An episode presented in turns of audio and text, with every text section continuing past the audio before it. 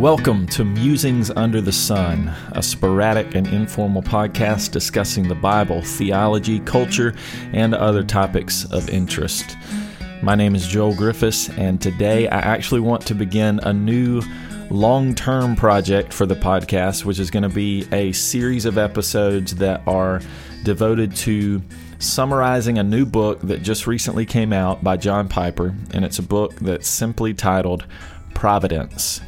And it doesn't even have a subtitle or anything, it's just called Providence. It's published by Crossway, which is easily one of my favorite Christian book publishers. They put out a lot of good stuff. And this book in particular is a big one. It's very substantial, weighs in at over 700 pages. I just got it in the mail the other day.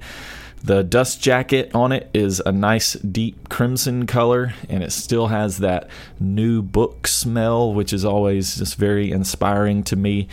And I basically just want to ride that wave of inspiration as far as I can by not only reading the book, but also taking it as an opportunity to incorporate some of the things that I'm reading into some episodes for the podcast. And so, what I want to do is just summarize each chapter of the book as I read it. But I do want it to be the kind of thing that that people can listen to and get benefit from, even if they're not reading the book with me. And if somebody does want to read the book and listen along to my summaries as they go, then that's great too.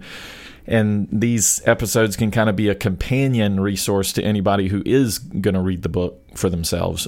But I do like to think that these episodes could still be valuable to somebody, even if they're not reading the book. So they're just, you know, listening to a summary and maybe you can kind of think of it like Spark Notes or, or Cliff Notes if you ever used those websites when you were in high school or college, uh, where instead of actually reading the book that was assigned, uh, you just read the Spark Notes summaries instead. And that kind of thing wasn't really okay when you were in school, even though I'm sure a lot of us did it, myself included.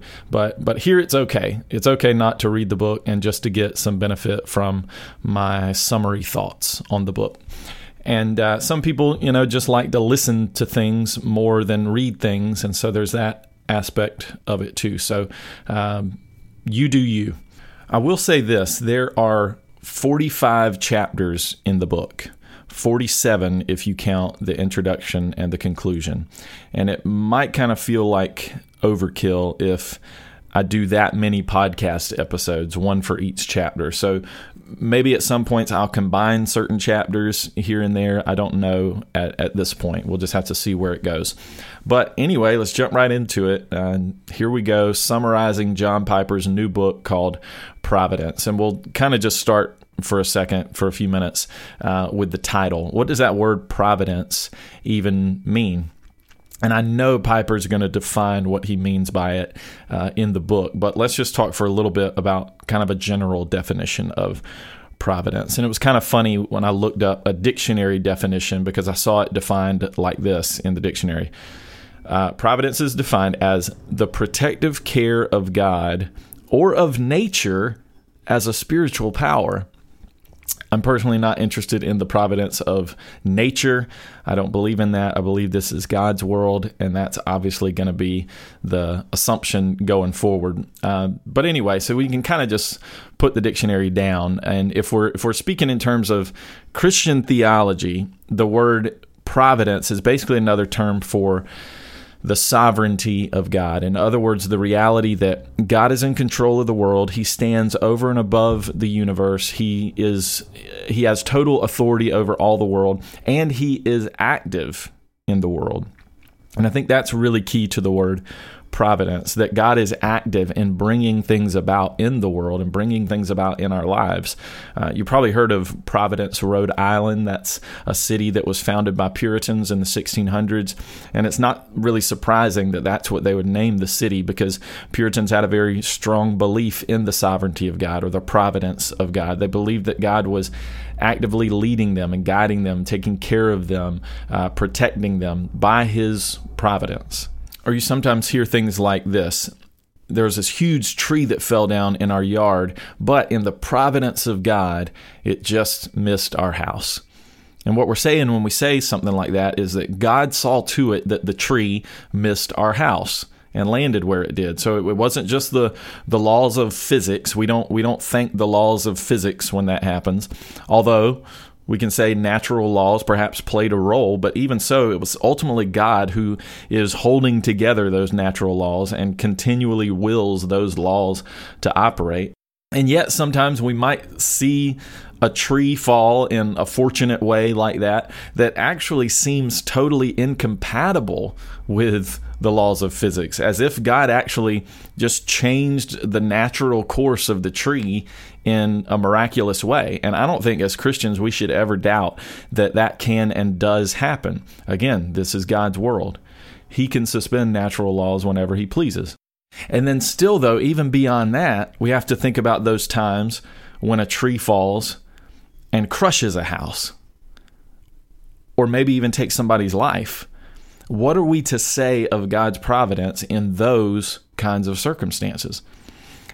I think it's easy to see the good and, and fortunate events and attribute those to the providence of God. But if we're talking about unfortunate things, things that bring loss and bring pain, uh, seems to me like a lot of times it's harder for people to attribute those things to the providence of God how does the providence of God operate when it comes to bad things, harmful things, even evil things that are committed by evil individuals, whether it's human beings or demons or Satan himself? All of these things, all of these questions are folded into what we believe about the providence of God. And even though I haven't read the book yet, I'm virtually certain Piper is going to address these kinds of questions in the book. And if you're familiar with this theological discussion of the providence of God or the sovereignty of God, then you might be aware that Christians don't always see eye to eye on it. I think most Christians out there would, uh, at least any Orthodox Christian, would affirm that God is sovereign. But when you get down into more specific questions like what does his sovereignty mean and what does it entail? How does it operate in the world? And specifically, how does it operate in relation to uh, the actions of human beings? Do human beings have free will? Are the choices of human beings meaningful? Those are questions that are usually brought up in discussions about God's sovereignty. And I say discussions because I think ideally discussions is what we want, but unfortunately, a lot of times it can turn into fighting. Uh, but we don't want that. I don't think there's any need to fight about this stuff. Um, sometimes the debate is is broken down in terms of Calvinists versus Arminians, and I'm not really bothered by those terms necessarily. I, I understand that it's just shorthand that that people use uh, to refer to different general viewpoints. But that said, I do tend to avoid using terms like that just because, in my own experience, a lot of people uh, can find them off putting, and I don't really want to create an unnecessary barrier like that in discussions with people. And it is kind of unfortunate that, um, you know, these theological viewpoints have been attached to the names of certain men in history, for example, John Calvin or Jacob Arminius, uh, because we're not ultimately concerned with uh, with what men say. We want to know what God has said in His Word. Um, you know, at the end of the day, what every Christian should want to do is just be faithful to what the Bible says.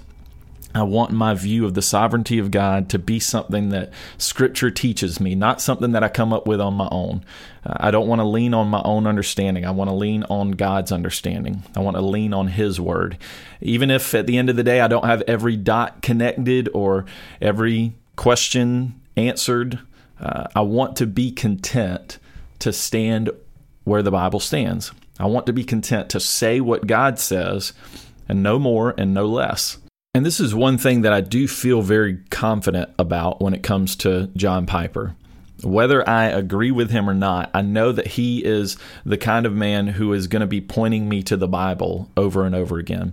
I, am confident uh, that this is going to be a Bible saturated book from start to finish. And I, I, I know Piper himself likes to use that phrase Bible saturated. I've heard that the book has something like 3,000 scripture references in it, uh, and that's not a small number. And of course, that doesn't automatically make him right about everything. You know, I might feel, or you might feel, that he uses some verses in a way that's not entirely accurate or warranted.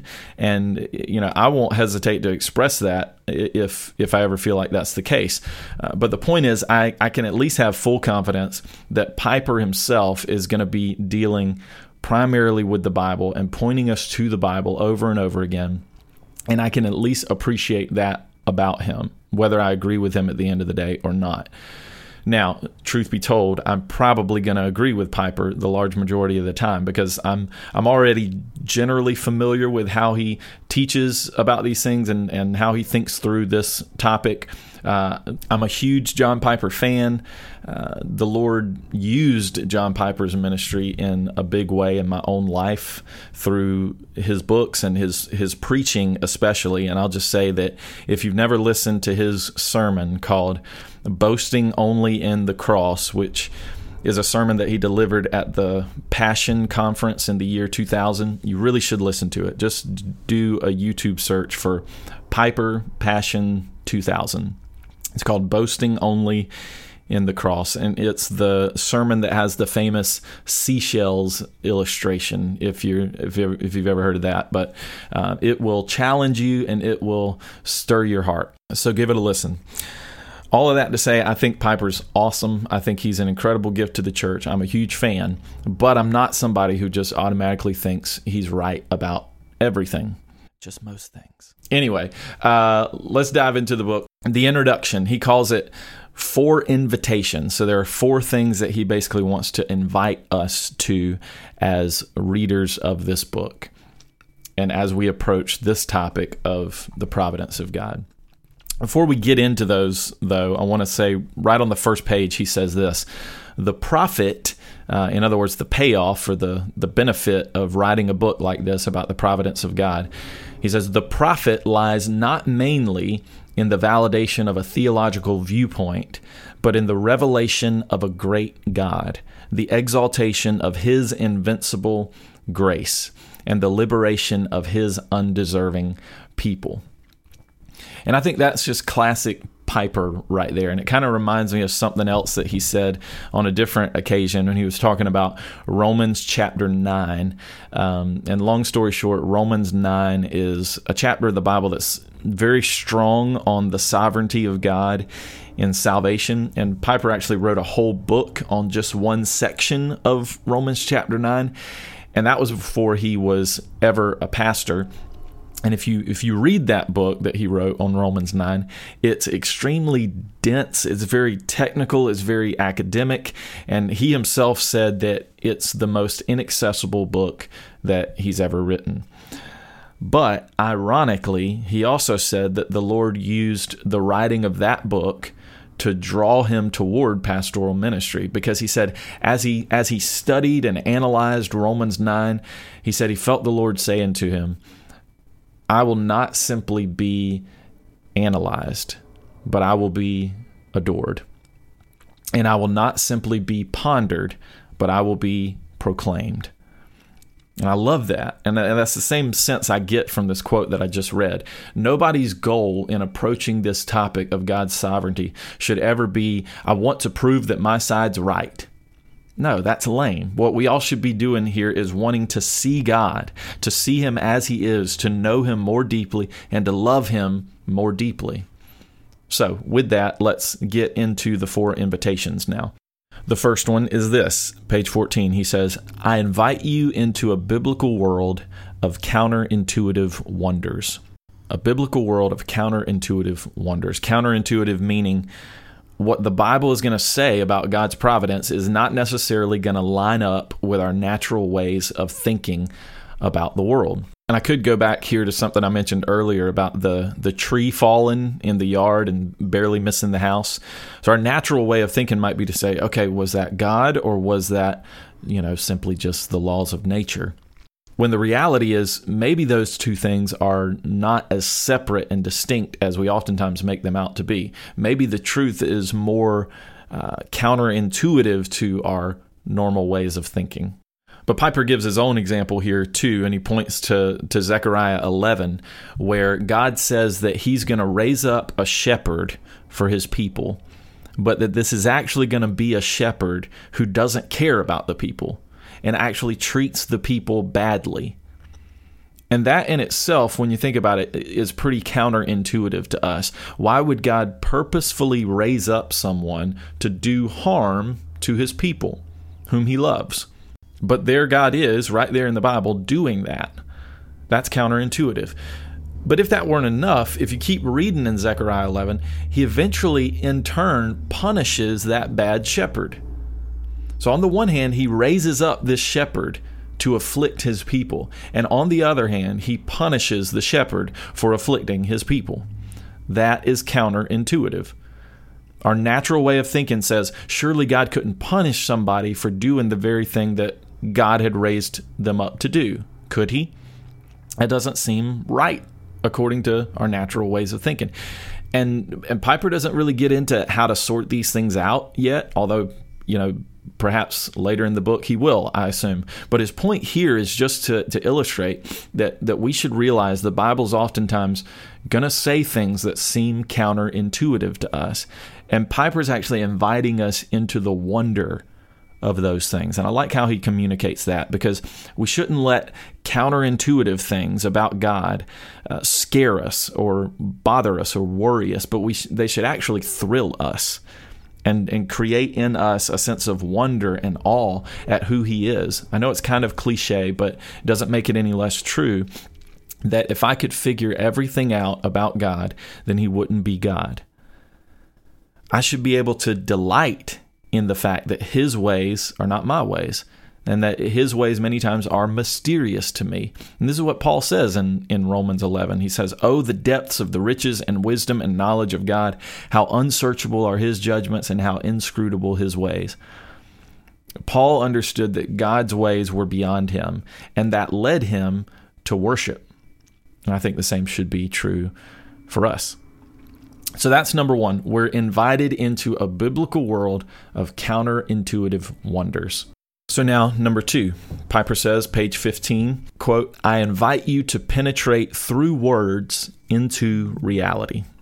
I invite you to penetrate through words into reality. And at first, that kind of struck me as like a super abstract, philosophical kind of thing to say, but it's actually a pretty simple point that he's making. He basically doesn't want anybody to get bent out of shape about the fact that providence is actually a word that's not in the Bible. Which I will admit, I was kind of a little surprised uh, to learn that. I I think I would have guessed that at least somewhere in the King James you could find the word providence, but I guess not. Anyway, though, uh, Piper says, don't be bothered by the fact that the word providence isn't in the Bible because it's actually just a word that we're using to summarize things that are all over the Bible. And it's kind of similar to how we use the word Trinity. Trinity is not a, a word that's in the Bible, but it's a word that we use to to synthesize or codify or summarize truths that are in the Bible. As Piper says his his basic definition of providence is God's purposeful sovereignty. God's purposeful sovereignty. So, can we find examples in the Bible of God being purposefully sovereign? And I think the answer is clearly yes. We can find that all over the place in the Bible.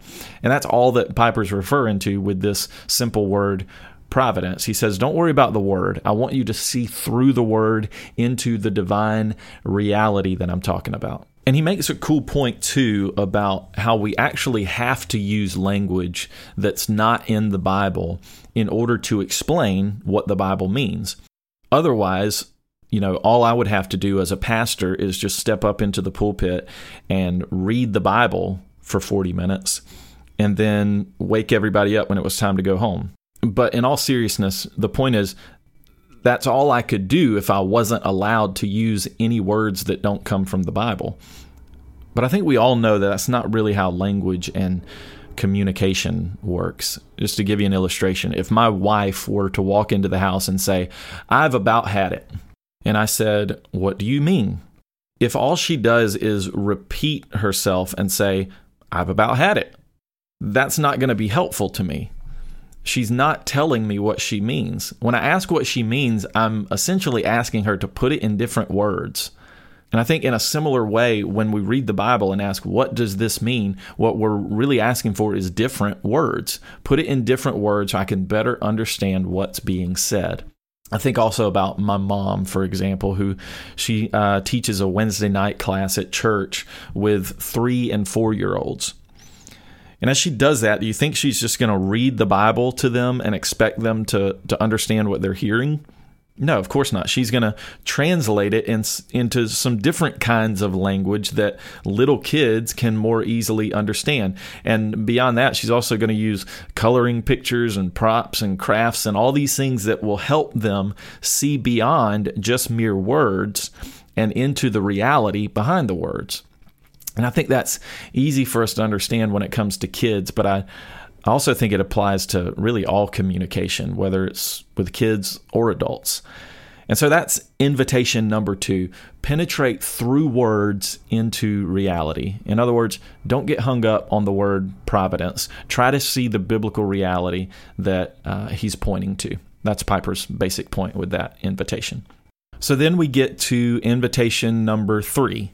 Page 18, Piper says, Quote, I invite you into a God entranced world. I invite you into a God entranced world.